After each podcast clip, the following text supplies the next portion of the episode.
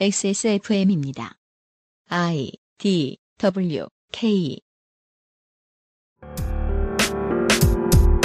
올로프 팔매의 죽음의 진상을 알고 있다고 말하는 혹은 내가 범인이라고 주장하는 사람은 지금도 100명이 넘는다고 하죠. 4반세기를 훌쩍 넘긴 미제 사건에 서로 일치하지 않는 단서와 증언도 너무 많으니까 포기하는 게 낫지 않겠느냐고요. 중요한 숙제가 오래 밀렸다고 안 해버리는 국가를 국민들은 신뢰할 수 없을 것입니다.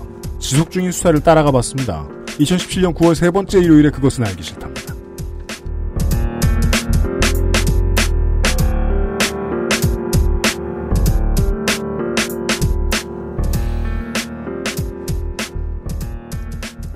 소라소리 안 들으셨어도 괜찮습니다. XSFM의 그것은 알기 싫다 242번째 일요일 순서입니다. 아, 당분간은 이제는 안 밀리고 어, 일요일에 업데이트 안 하도록 하겠습니다. 유승균 PD입니다. 윤세민 기자 그대로 앉아 있고요. 네, 안녕하십니까. 윤세민입니다. 네. 방금 전에 담배 피면서 창밖을 보고 있었는데요. 네. 사이렌 울리면서 구급차 하나가 지나가더라고요. 어, 강변북로에 늘 사이렌이 울리고 구급차가 지나갑니다. 네, 근데 그 구급차가 차선을 물고 가잖아요. 맞아요. 근데 보고 있었는데 상당히 많은 차량이 양옆으로 피해주네요. 다 피해줘요. 어, 그래요? 네. 옛날에는 많이 못 봤던 광경이었던 것 같아요. 아, 그래요? 네. 원래 긍정적인 변화는 되게 놀라운 점이요. 어, 모든 시민이 다 해주거든요? 네. 그리고 모든 시민이 스스로 우쭐해하지 않습니다. 스웨덴의 이야기를 지금 4시간째 하고 있는데요. 어, 북극녀님이 생각하시는 가치도 그런 문제인 것 같아요. 천국은 만드느라 고생한 사람이 있다. 그쵸. 그리고 유지하느라 고생하는 사람들도 있고요. 네. 유지가 안 돼서 바보처럼 구는 공무원도 있지만, 가브리엘 화이팅.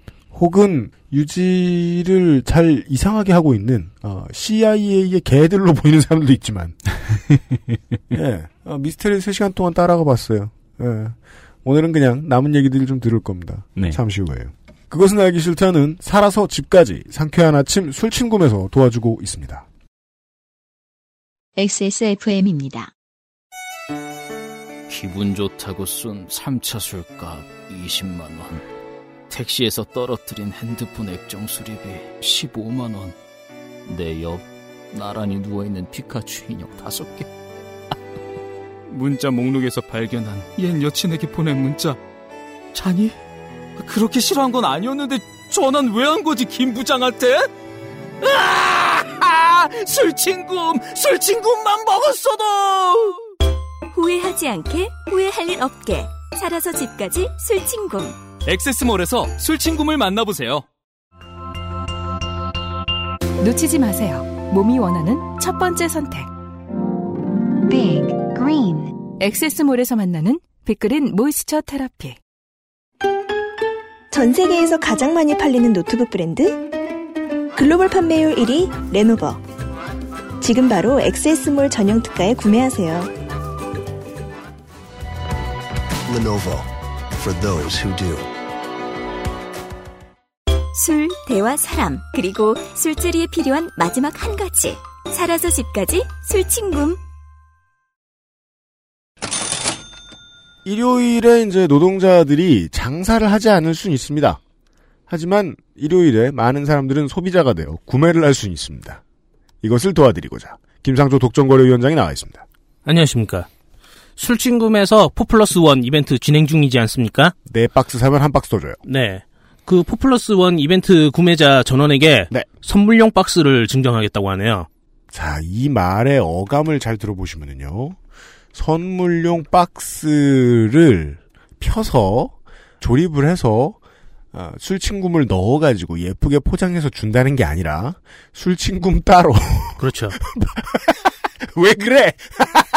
박스 따로 아니 뭐 본인이 드시려고 사시는 분도 계실 테니까. 네. 박스는 용도에 맞게 사용하시라 그런 마음으로 하시는데 아 근데 좀 슬프네요. 왜요? 아, 명절 맞이 선물로 술친구물 준다는 게 네. 아 좀 뭐라 해야 될까요? 아. 그 본인이 즐기고 싶어서 술을 마시는 게 아니라 네. 뭐 일적이라든가 그런 관계 때문에 술을 마셔야 되는 사람한테 주는 것 같아서 아, 아좀 가슴이 아픕니다. 아, 네, 뭐, 이제, 뭐, 조카나 사촌이나 뭐, 이런 사람들 만나가지고, 네. 너 이제 연휴 끝나면 또 돼줘야지, 이러면서, 주는 그런 선물이면 되게 슬프다. 네. 생각해보니까 이 술친구를 런칭시키고 나서부터, 어, 저도 그런 슬픔을 계속 느꼈던 것 같습니다. 이 술친구를 구매하는 일이 두근거리거나 설레이는 경험은 별로 아니다. 그렇습니다. 필요해서 사긴 사는데. 네. 네. 9월 18일부터 구매자에 한해서 속물용 박스를 진정합니다. 네, 곧 시작합니다. 액세스몰을 곧 확인해 주시길 바랍니다. 북유럽 이야기가 생각날 때 가끔 모실 북극여우님이 앉아 계십니다. 안녕하세요. 북극여우입니다. 아, 근데 북유럽에도 북극여우가 있어요? 그럼요. 아, 거기까지 내려와가지고 살아요? 위쪽에 보면 산에 여우, 음. 늑대 많아요. 거긴 늑대도 하얘요? 늑대는 안 하얀 것 같은데. 음. 하얀 건 있어요, 그럼? 은색 늑대가 하야, 하얀 건가? 그래요. 자연을 보다 보면 볼 수 있는데 네. 사실 뭐 유학 가고 거기서 회사 생활 하면서 네. 오늘은 늑대를 만나러 가야지 이런 생각을 하긴 좀 어렵거든요. 아, 그렇죠. 네. 늑대를 만났으면 돌아오지 못하겠죠. 늑대가 많긴 많은 것 같아요. 그래서 늑대 사냥도 많이 가고 그러거든요. 아직 사냥을 할 수. 있을 만큼의 양이 남았나 보네요. 어, 많이 있을걸요? 그래서 그것 때문에 문제되기도 했는데 너무 많다고. 어. 그래서 총검이 있나 봐. 아, 그런가? 네. 여튼 아직 저희들은 어, 스웨덴에 대해서 잘 모르겠습니다. 4 시간밖에 못 들었거든요. 네. 예. 어, 분명한 건 그냥 마냥 천국은 아니다. 네. 경찰은 한국보다 상당히 무능하다. 음. 아, 현대 스웨덴인들이 가장 존경하는 정치인 중에 한 사람이 암살을 당했고 네. 그의 총애를 받던 인물도 암살을 당했고 그가 롤모델로 삼았을 것 같던 인물도 암살을 당한 것으로 보인다. 네. 음, 그리고 그 배경을 추적하느라 3시간을 돌아보았습니다. 네, 숨가쁘네요. 어, 이제 팔매의 죽음에 대해서 말씀을 다 드렸는데요. 네. 사실 죽음은 많은 것을 바꿔놓습니다. 팔매의 죽음은 스웨덴에 일종의 트라우마를 남겼습니다. 그를 사랑했던 사람들은 아픔의 눈물을 흘렸고 또 그를 증오했던 사람들은 어쩌면 그의 죽음이 자기 자신들의 탓인 것처럼 불편한 마음의 죄책감을 느끼, 느꼈습니다. 지금도 이 시내의 그 자리, 음, 예, 암살 당했던 자리에는 추모를 하는 시민들이 종종 있는 모양이더라고요. 네, 표지가 남아 있고 가끔 장미가 그 위에 올라와 있기도 하고 음. 또 무덤이 가깝거든요. 그 아까 이렇게 교회를 지나쳐 왔다고 했잖아요. 음. 그 사고가 있을 때 그 교회 네. 안에 무덤이 있어요. 교회 안에 그 나라는 국립 현충은 없나 봐요. 그 스웨덴도 다른 서양 국가처럼 도시 안에 묘지가 있나 보네요. 예, 예, 그렇습니다. 음. 스톡홀름에 갈 때마다 거기에 들리는데 늘 꽃이 있어요. 음. 빨간 장미가 사실 3인당의 표시니까 빨간 장미가 늘 놓여 있죠. 음. 그렇군요. 사건 자체를 언급하는 것이 힘들 사람들한테는 진실을 아는 것이 어쩌면 도리어 두려운 일일지도 모르겠습니다. 트라우마를 완전히 계속해서 목도해야 되니까. 상황이 바뀔 수 없다면 복수도 정의도 별로 의미가 없을지도 모르겠어요. 그래서인지 많은 스웨덴 사람들이 범인을 밝혀내는 것에 그렇게 절박해 보이지는 않습니다. 어쩌면 그들에게는 이미 끝난 일이고 더 이상 새기고 싶지 않은 일일 수도 있겠습니다. 스웨덴은 작은 사회고 유한 갈통이 말했던 것처럼 영원한 비밀은 또 없죠. 분명히 지금 이 사회 안에 스웨덴에서 팔매 죽음에 대한 진실을 알고 있는 사람들이 있을지도 모르겠습니다. 네. 조사하는 동안에도 팔매 사건은 계속 진행되고 있었습니다. 스웨덴의 그 전에 말씀드렸듯이 손꼽히는 재벌 기업의 상속녀가 음. 팔매의 죽음에 대한 비밀을 우연히 알게 되었다고 언론사와 수사기관에 연락한 일이 있었죠. 음. 담당자는 그런 류의 제보가 워낙 많으니까 대수롭지 않게 넘겼는데 또 그런 그 사람이 의문의 죽었죠. 죽음을 맞았고요. 네. 그게 2012년 8월 일입니다. 그리고 일간지 기자와 주고받은 메일 중에는 내가 죽더라도 수사를 멈추지 말라 이런 얘기까지 있었죠. 음. 죽음을 예고한 것 같은 느낌이. 그 이쯤 되면은 진실을 안다고 해도 두려움 때문에 영원히 침묵하는 편을 선택하는 이도 있을지 모릅니다. 비공개를 전제로 하고 조사를 했었을 때 스웨덴 고위층 중에는 팔매 암살이 스웨덴 내부 세력과 관계가 있다는 의심 또는 암묵적인 동의를 갖고 있는 사람들이 많다고 합니다. 이들은 진실이 밝혀지면 스웨덴 정부의 신뢰도에 엄청난 타격을 줄 것이라고 생각하고 있고요. 어쨌든 팔매의 죽음의 동기는 스웨덴 전체 사회의 문제점을 드러낼 것이다. 그렇죠. 조사팀의 수사 과정은 사건을 해결하려는 의지가 없는 것처럼 보였고요. 또 스웨덴 정부의 태도 역시 어떻게든 마무리 지어버리려는 것 같기도 했었습니다.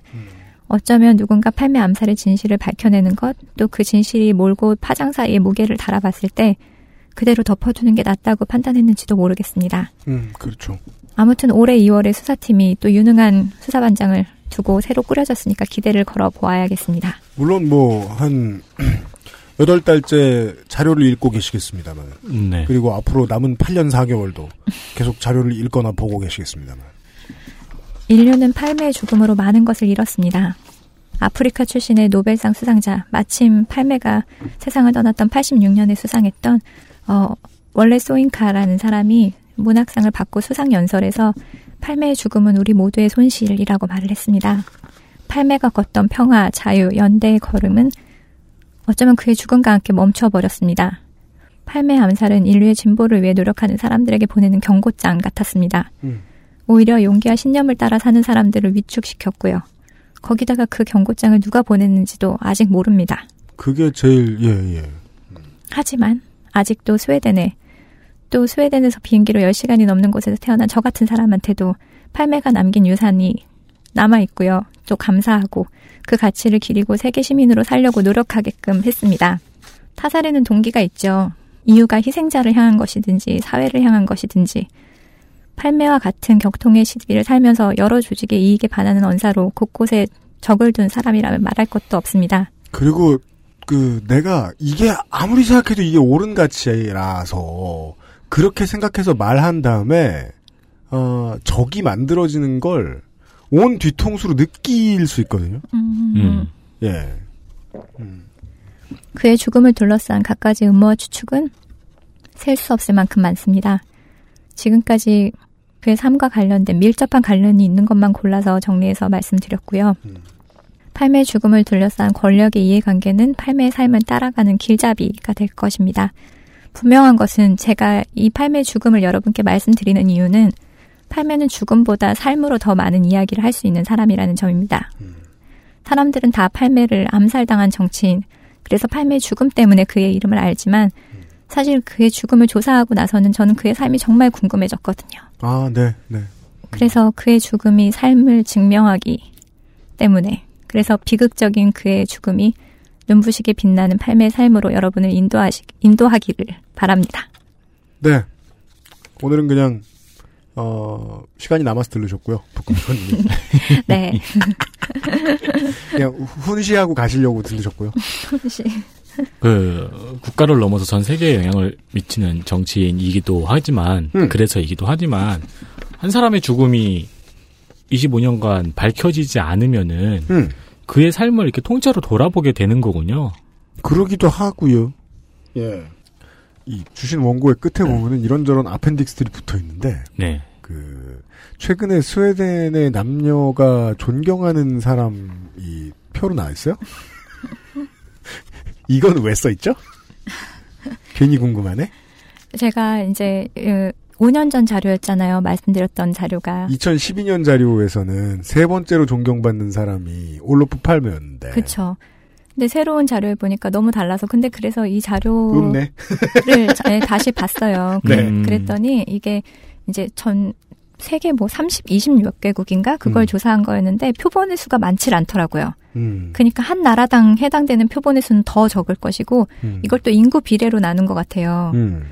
그래가지고 되게 다른 결과가 나서 이건 어쩌면 현대 스웨덴 젊은 이들의 사고가 변한 것을 반영하는 것인가. 왜냐면 7위는 질라탄 이브라모비치거든요. 그러니까요. 남자가 존경하는 사람.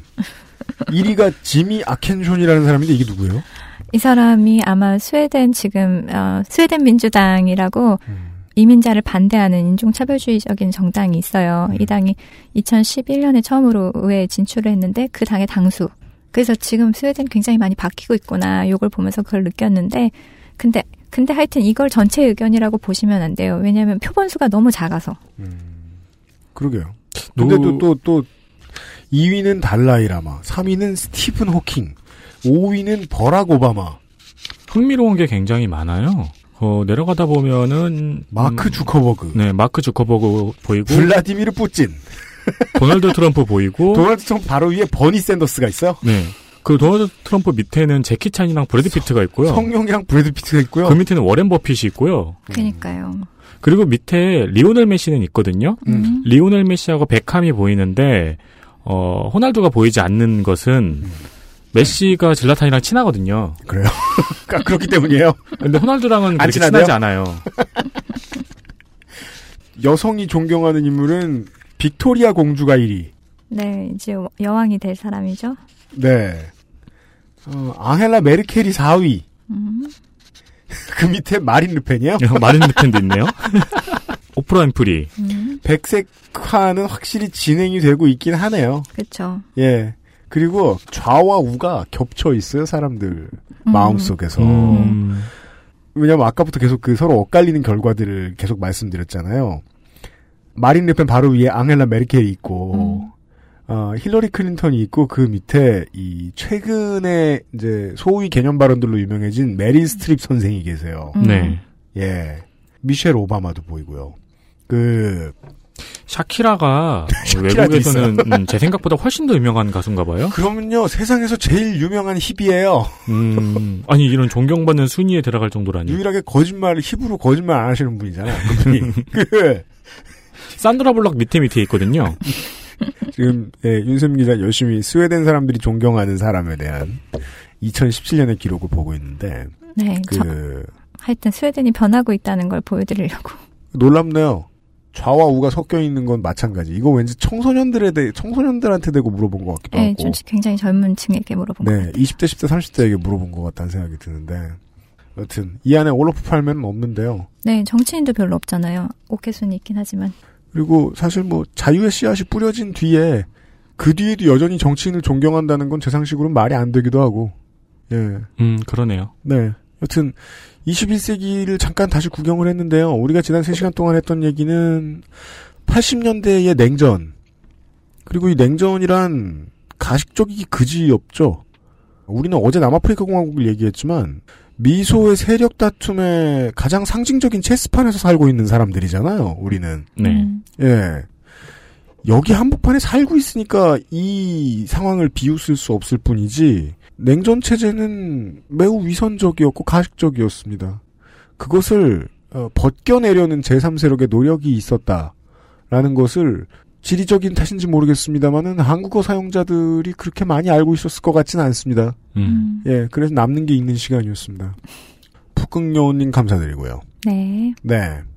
어, 언제 뭐, 이케아에 대해서 궁금한 게 있으면, 조립법이라든가, 나사가 달았을 때, 그때 다시 모셔서, 어, 또 다른 이야기들 들어보겠습니다. 네. 두주 동안 수고 많으셨습니다. 안녕히 가십시오. 감사합니다. 뭐, 안 가셔도 됩니다. 그것은 알기 싫다는 실천하는 사람들을 위한 노트북 한국 레노버. 이탈리아에서 온 케이크 라 파스티체리아에서 도와주고 있습니다. XSFM입니다. 야, 지금 레노버 엄청 할인하더라? 싱크패드가 레노버 제품이잖아. 아, 세계 1위? 야, 잘 됐다. 나 노트북 사야 되는데. 근데 어디서 사야 돼? 레노버 최대 40만원 할인 혜택을 XS몰에서 확인하세요. Lenovo for those who do.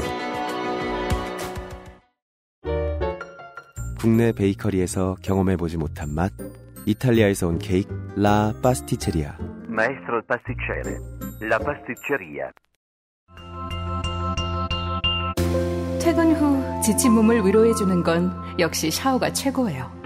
욕조에 몸을 맡길 땐 빅그린 바디오일 몇 방울과 함께하죠. 욕조 안에 퍼지는 일랑일랑의 향기. 휴식 그 이상의 것을 부르기 충분하죠. 물론 혼자여도 나쁘진 않아요. 단지 누구와 함께라면 조금 더 좋을 뿐이죠. 물기를 닦고 나면 준비는 끝났어요. 속옷을 입는다는 느낌으로 바디크림을 바르기만 하면 되죠. 가끔은 그것만으로 충분하거든요. moisture therapy. Maestro pasticcere, la pasticceria. 주말에 와인 파티 할 건데 마리아주로 뭐가 좋을까? 와인 파티? 그럼 내가 빠네토네를 준비할게. 빠네또네? 자극적이지 않고 특유의 풍미가 살아있는 이탈리아 전통빵. 와인에도 샴페인에도 잘 어울린다고. 이거 되게 큰데? 방부제가 많이 들어갔나? 아니, 그 흔한 이스트조차 들어가 있지 않아. 그게 장인의 기술인 거지. 국내 베이커리에서 경험해보지 못한 맛 이탈리아에서 온 케이크 라 파스티체리아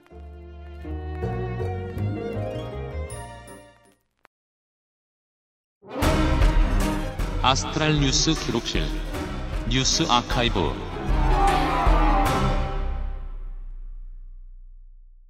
2017년, 아, 2017년은 중요하지 않군요. 9월 셋째 주에 있었던 역사의 기록들을 되돌아보겠습니다. 에디터 윤세민 기자가 애썼습니다. 늘 그랬듯이 먼저 입결 소식입니다. 네. 1851년 9월 18일에는 뉴욕타임즈가 창간했습니다. 와, 되게 오래됐네요. 음, 미국 3대 일간지 중에서 뉴욕타임즈는 발행 부수가 절반밖에 되지 않는다 그러더라고요. 다른 일간지에. 아, 그래요? 네, 다른 2대 일간, 그 두 개의 일간지 중에서, 일간지에 비해서. 음. 음, 그럼에도 불구하고 지금과 같은 저명성을 획득한 이유는 이게 기사의 질 때문일까요? 아니면은 뭐, 사설이 또 유명하긴 하죠. 뉴욕타임즈는. 음. 네.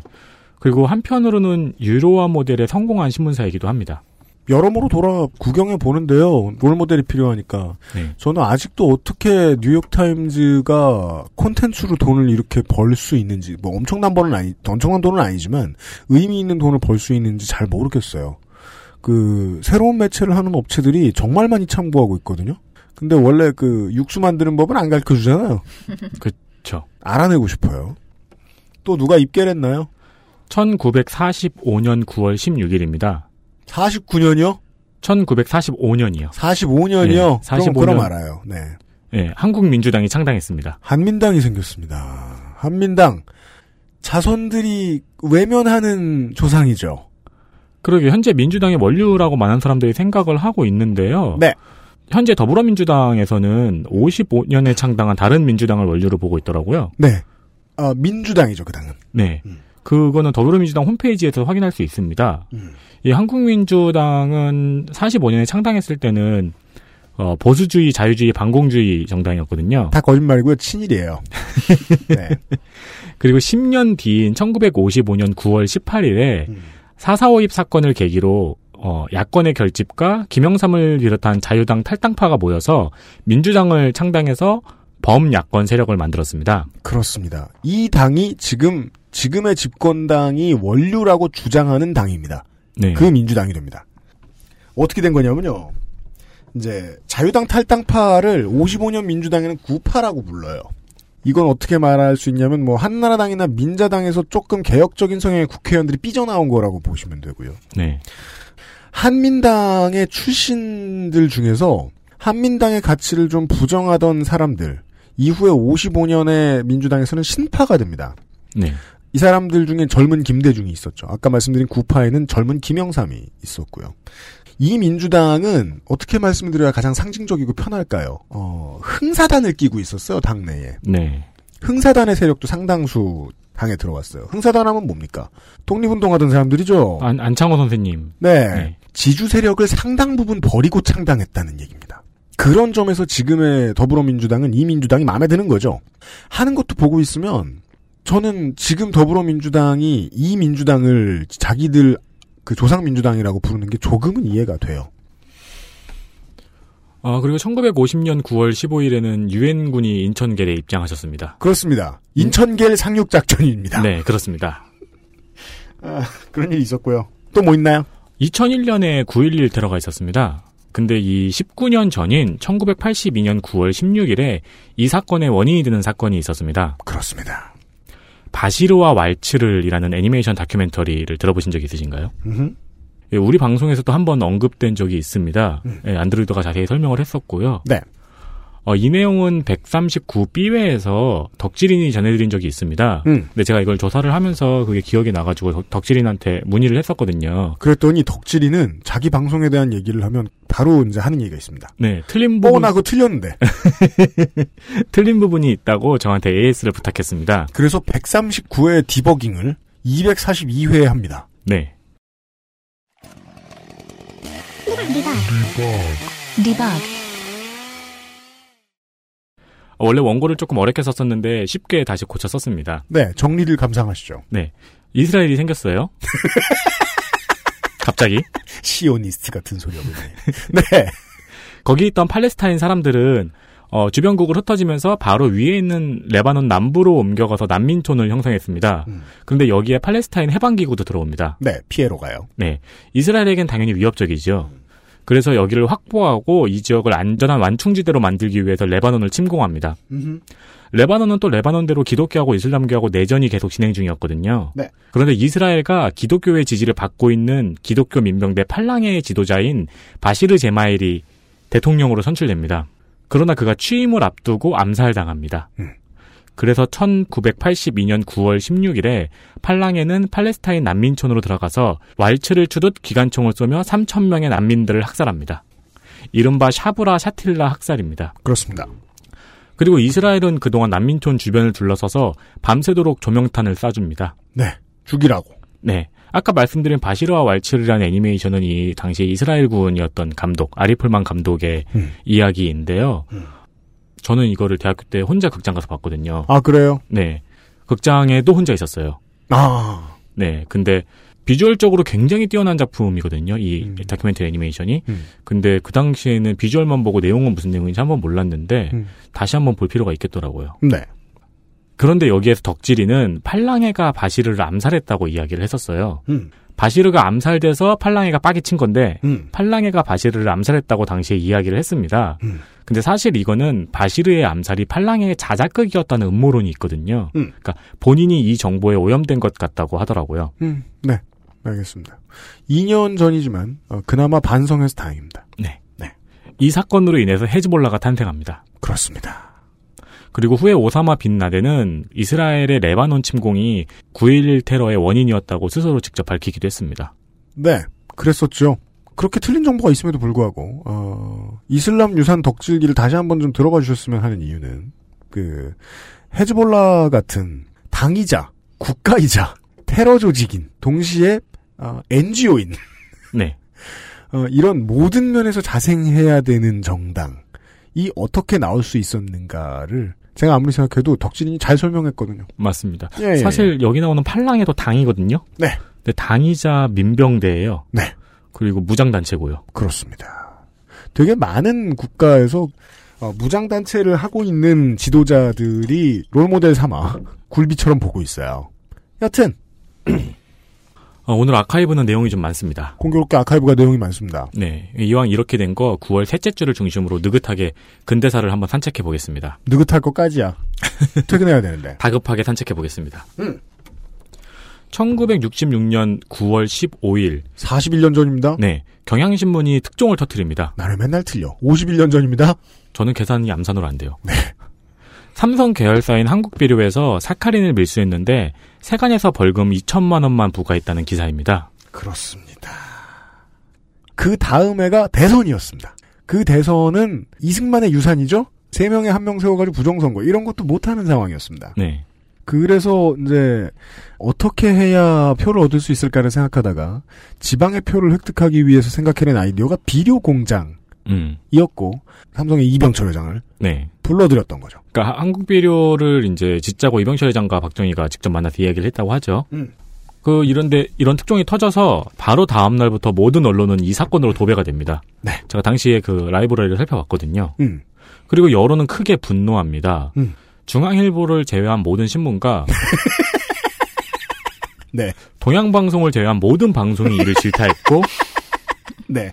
김두한은 국회에 똥을 뿌렸습니다. 그렇습니다. 김두한 전 고 김두한 의원은 이 사건으로 또 나중에 잡혀갑니다. 네, 똥을 뿌렸으니까요. 네. 어, 여론의 분노를 보고 박정희는 재빨리 이병철 회장을 버립니다. 그렇습니다.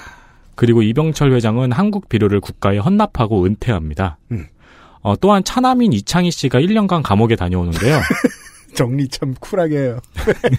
네. 나중에 이맹희 씨가 회고록을 냈어요. 음. 근데 여기에 보면은 이 사건을 두고 박정희의 묵인 하에 본인이 주도한 일이라고 고백했습니다. 음. 그리고 사카린 말고도 양변기, 욕조, 스테인레스판도 함께 밀수해서 암시장에 팔았다고 말합니다. 네. 회고록에는 이병철 회장이 박정희에 대해서 입에 담을 수 없는 욕을 했다는 내용도 있습니다. 그 왜 그러냐면은 정황상 그렇게들 흔히 이야기를 하죠. 이병철은 원치 않았고 박정희가 이를 설득했다라고요. 그래서 이병철이 했다는 말이 유명하죠. 국민과 정부와 언론이 도와주면 하겠다. 음, 즉 다 장악하고 할 수 있게 해달라. 음, 그리고 그걸 믿었다는 거죠. 한국 비료에 실제로 만들어서 일을 하고 있었던 사람들. 그러다 보니까 콩고물이 묻어서 손에 이 사람들의 네. 에어컨도 수입해오고 작물 막 들여오는 어차피 세관은 우리 건 안 까본다고. 그랬다 걸린 거죠. 네. 어, 이 사건으로 인해서 이병철 회장이 은퇴하지만 2년 만에 돌아옵니다. 네. 근데 그 와중에 첫째와 둘째가 짜지고 셋째인 이건희 회장이 삼성을 물려받게 됩니다. 네. 간단히 정리하면 그렇습니다. 오늘날의 삼성을 있게 한 중요한 사건 중에 하나였네요. 그렇습니다. 그리고요. 어, 1980년으로 가보겠습니다. 1980년에는 서울의 봄, 서울역 회군, 그리고 광주 민주화운동이 있었죠. 네. 그리고 9월 17일, 그해 9월 17일에 육군 계엄부의 보통 군법 회의에서 음. 어, 김대중에게 내라는 모와 광주 민주화 운동을 일으킨 혐의로 사형을 선고합니다. 아, 네. 이 얘기를 우리 어제 했는데 오늘도 하게 되네요.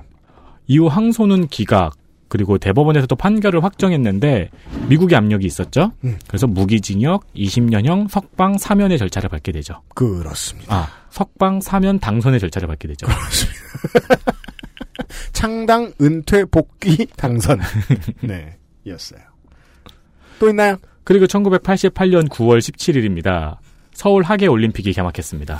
저는 분명히 글도 쓰고 읽고 산수도 할 줄 아는 나이에 올림픽을 경험했는데 9월이었다고는 생각이 안 드는데 9월이었네요. 그러게요. 예, 분명히 7, 8월이었던 것 같아요. 저도 왠지 되게 더웠던 걸로 기억을 하는데. 왜냐면 그 굴렁쇠 굴리는 소년만 봐도 더웠거든요.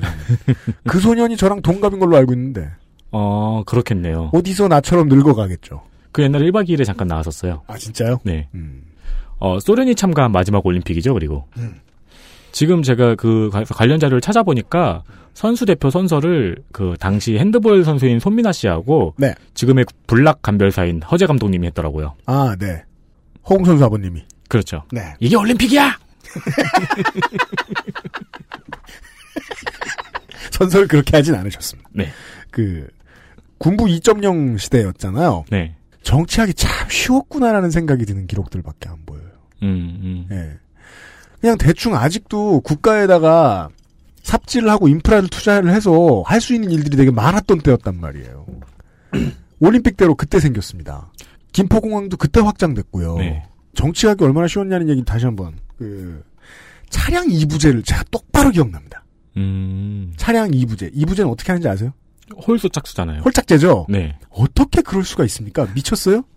저더러 지금 그러니까 우리 뭐 홀짝제 하라 그랬다. 저는 그러면은 주 3일제로 아니 근데 홀짝제 2.5일제로 출근하게 돼요? 이부제인데 차를 왜 사요? 그렇구나. 반값으로 팔든가. 저도 음악 할 때는 어, 제 차에 귀여운 스티커를 붙일 수 있었거든요. 제 차는 화요일에 쉬어요. 왜냐면 화요일에 쉬어도 살만했거든. 네. 지금은 그거 못 붙입니다. 일이 바빠서.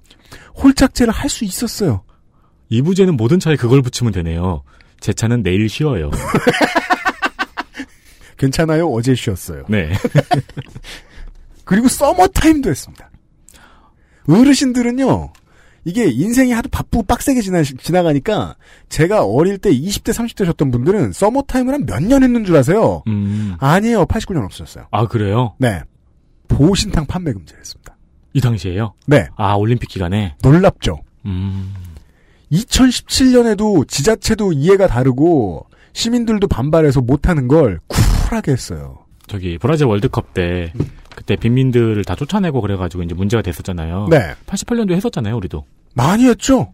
보신탕을 영양탕, 사철탕이라고 부르는 게 대중화됐어요. 아 그랬구나. 이름 바꿔 장사했던 거거든요. 어. 참 무식한 정치가 가능하던 시절이었어요. 기억이 납니다. 여튼요. 갑자기 2011년으로 넘어오겠습니다. 네. 2011년 월스트리트에 구호가 나타납니다. 우리는 99%다. 음. 어, 이거는 1%의 인구가 50%의 부를 가지고 있다는 것을 지적하는 시위였습니다. 9월 17일이었군요, 이때가. 네, 바로 월가를 점령하라 시위였죠. 오키파이 월스트리트. 네. 발단은 2008년 전 세계 경제를 파탄낸 월스트리트의 금융회사들은 여전히 잘 살고 그리고 그 사태 때문에 어려워진 시민들은 계속해서 나락으로 떨어지고 있었던 것에 대한 분노였습니다. 음. 어, 이 시위는 특이하게 주최 측 없이 SNS로 퍼져나간 시위였습니다. 네. 그래서 전 세계에 영향을 주었고 SNS로 시위가 가능하다는 것을 많은 세계의 지도자들이 깨닫게 되었죠. 그렇죠. 어, 그리고 수잔 서렌든, 지잭, 마이클 무어 등의 인사들이 참여하기도 했습니다. 시위 자체의 결말은 좀 흐지부지 되긴 했는데요. 네. 전 세계에 뿌린 메시지는 충분하다고 저는 개인적으로 생각합니다. 네. 어, 물론 또 이 오큐파이 운동이 퍼지면서 처음에는 당연히 어설프죠. 이게 복사가 되면 네. 한국에서도 무슨 뭐 오큐파이 뭐 여의도를 점령하고 뭐 이런 거 하고 했었는데. 근데 여의도는 주최 측이 있었어요. 상징성은 여의도 금융가하고 월스트리트는 완전히 다르거든요. 네. 한국은 월스트리트하고 똑같이 대변할 수 있는 1대1 되는 데가 없어요. 음. 월스트리트 어학원을 갈까? 왜냐면은 디카프리오가 없거든요.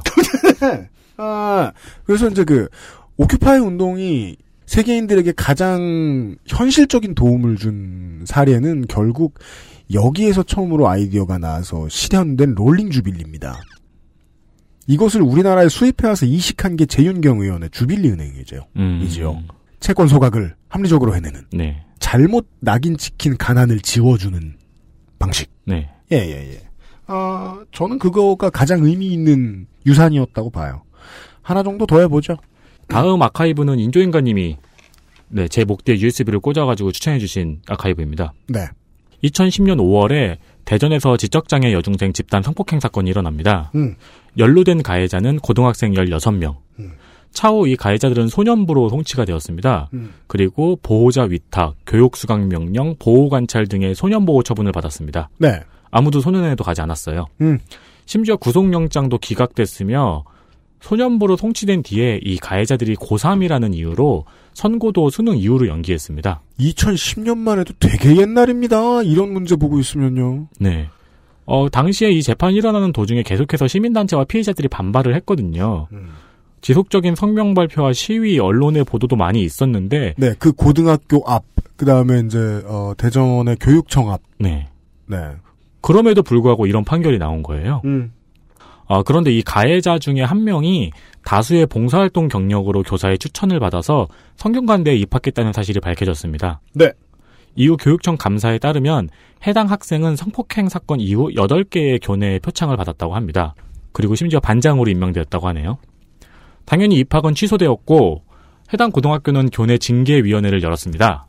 결과는 담임교사 정직 2개월, 방학입니다. 생활지도부장 정직 1개월, 방학입니다. 교감 감봉 1개월, 음. 3학년 부장 감봉 1개월의 처분을 내렸고요. 어, 교장은 이미 퇴임해서 징계를 받지 않았습니다. 그렇습니다. 이런 사건이 있었어요. 네. 전 그래서 이 사건을 떠올리면 이번에 이 중학생 무차별 폭행 사건 몇 군데서 일어난 일 네. 많은 전문가들이 지적하죠. 없던 일이 아닌데 지금 음, 예, 맞습니다. 떠오른 거다. 네. 사실은 이런 완벽한 약자를 상대로 한 강간 사건도 없는 일이 아니죠. 그렇죠. 지금도 있을 거예요. 네. 근데 그 당시에 여론하고 지금 여론하고 제가 느끼기에 온도차가 가장 큰 게요. 그 당시에도 소년법 개정하다 이- 개정하자 얘기 나왔어요. 음. 근데 이 정도까지는 아니었어요. 저는 그래서 이게 나쁘게 보이진 않아요. 근데 제가 이 사실을 찾아보면서 이제 결과를 재판 결과를 찾아보려고 검색을 해봤는데요. 일단 가장 슬픈 거는 이런 사건이 대한민국에 굉장히 많아서 네. 헷갈려요. 그러니까 지금은 어떨지 모르겠는데 그때만 해도 정말 야만적이었던 게 이 비읍고 네. 상황을 보면 정황을 지금 들어보시기만 해도 아시겠죠. 담임은 이미 이 학생이 강간범이라는 사실을 알고 있었다는 것. 네. 알고도 반장까지 시켰다는 것. 그렇죠. 왜냐하면 전형에 맞을 수 있을 것 같으니까. 음. 선생이 얘가 강간범이지만 너무 괜찮으니까 서울에 대학교 의대 갈 수 있을 것 같으니까 넣어줘야지 밀어줘야지 그 정도 수준에서 끝나는 그것도 아주 나쁜 짓인데 그 정도 수준에서 끝나는 게 아니죠. 이건 다 검증된 확인된 부분입니다. 그 강간범의 부모가 이 담임네 반으로 넣어달라고 지명해 놓은 담임 네. 내 반에 들어갔던 거예요. 네. 예. 이러고서는 피해자가 합의를 받는데라는 말을 하면 씁니까? 이렇게나 부모들이 그 저 강간범들 부모들이 힘을 잘 썼는데 음. 이렇게나 야만적이었던 시대가 아주 똑같이 지금일까봐 겁납니다. 사실 더 야만적인 사건이 한 20년 전에 미- 아, 15년 됐나요? 밀양에서 있었죠. 다 지금도 있을 거예요. 근데 아, 제가 예. 이 사건의 그러니까 재판 결과를 찾기 위해서 많이 뒤져봤는데 첫 번째로 발견한 게 이런 사건이 꽤 많다는 많다는 것이고 음. 두 번째로 발견한 게 한 2년 전부터 실형이 많이 선고돼요. 네. 변화를 미성, 년자한테 이거 변화하는 건 결국 국민 목소리가 제일 큰 힘을 낼 수밖에 없네요. 그게 참 그게 올바른 건 아닌데. 그러니까 그래서는 안 된다는 게 아니라 그거 말고 더 좋은 방법이 더 편한 방법이 있을 텐데 국민들이 승질을 내야 이렇게 해주는 단 말이죠. 이게 그 당시에 아마 결성되기 그 이름을 달기 직전이었을 거예요. 그 당시 민주당의 을지로위원회의 거의 초기작들 중에 하나입니다. 이게 음. 우원식 의원 후에 이제 을지로위원회 위원장이 되죠. 유은희 의원이나 이런 사람들이 내려가가지고 어, 이 문제를 좀 적극적으로 밀어붙였던 걸로 내가 기억을 제가 기억을 하고 있는데 소년법이 막 무슨 막 지금 댓글 맨 위에 올라가듯이 막 사형을 뭐 하고 뭐 이렇게 바뀌라는 게 아니라 그렇게 바뀌어야 된다는 것이 아니라 양형 기준을 좀 더 합리적으로 피해자 위주로 바꿔야 할 텐데 그 변화가 오고 있는지 모르겠어요. 예, 옛날 사건 네 이거 보니까 생각났습니다. 그 전에 정말 진정한 손방망이였네요. 7, 8년 전에. 그러게요. 아, 근데 그 또 너무 크게 걱정하시지 않아도 되는 게 얼마 전 천종호 판사의 인터뷰가 이렇게 화제가 되었는데 그 사람이 얘기하는 걸 들어보면은 더 아직까지 소년범의 90%는 자법입니다. 네. 네. 그런 그건 있습니다. 네. 강력 범죄가 막 늘어나는 것만은 아닙니다. 네. 네. 여기까지만 하죠. 윤세민 씨 수고했습니다. 네. 어, 저희 여기서 물러갑니다. 두 주째 휴일에 다운받느라 고생시켜드려 죄송합니다. 다음 주에는 어김없이 원래대로 목요일에 찾아뵙도록 하겠습니다. 추석 방송 일정 아직 안 정했는데요. 추석도 어, 이번에 이번 주에 진 죄가 있어서 어, 제 시간을 지키지 않을까 하는 생각은 듭니다. 생각은 드세요. 당위성은 느껴지는데 몸이 아직 움직이질 않습니다. 우리가 아휴 그것은 알기 싫다 고향 가는 길 그것은 알기 싫다 집에 오는 길 그걸 해야 된단 말이에요. 아우 아무튼 네 각자의 귀성길에서 이렇게 막 페이스타임 같은 걸 해볼까요? 준비는 해보도록 하겠습니다. 일단 마지막 평일인 다음 주 목금 토요일에 다시 뵙도록 하겠습니다. 들어주셔서 감사합니다. 유승균 기자 윤세민 기자였습니다. 안녕히 계십시오. 네, 안녕히 계십시오. XSFM입니다. I D W K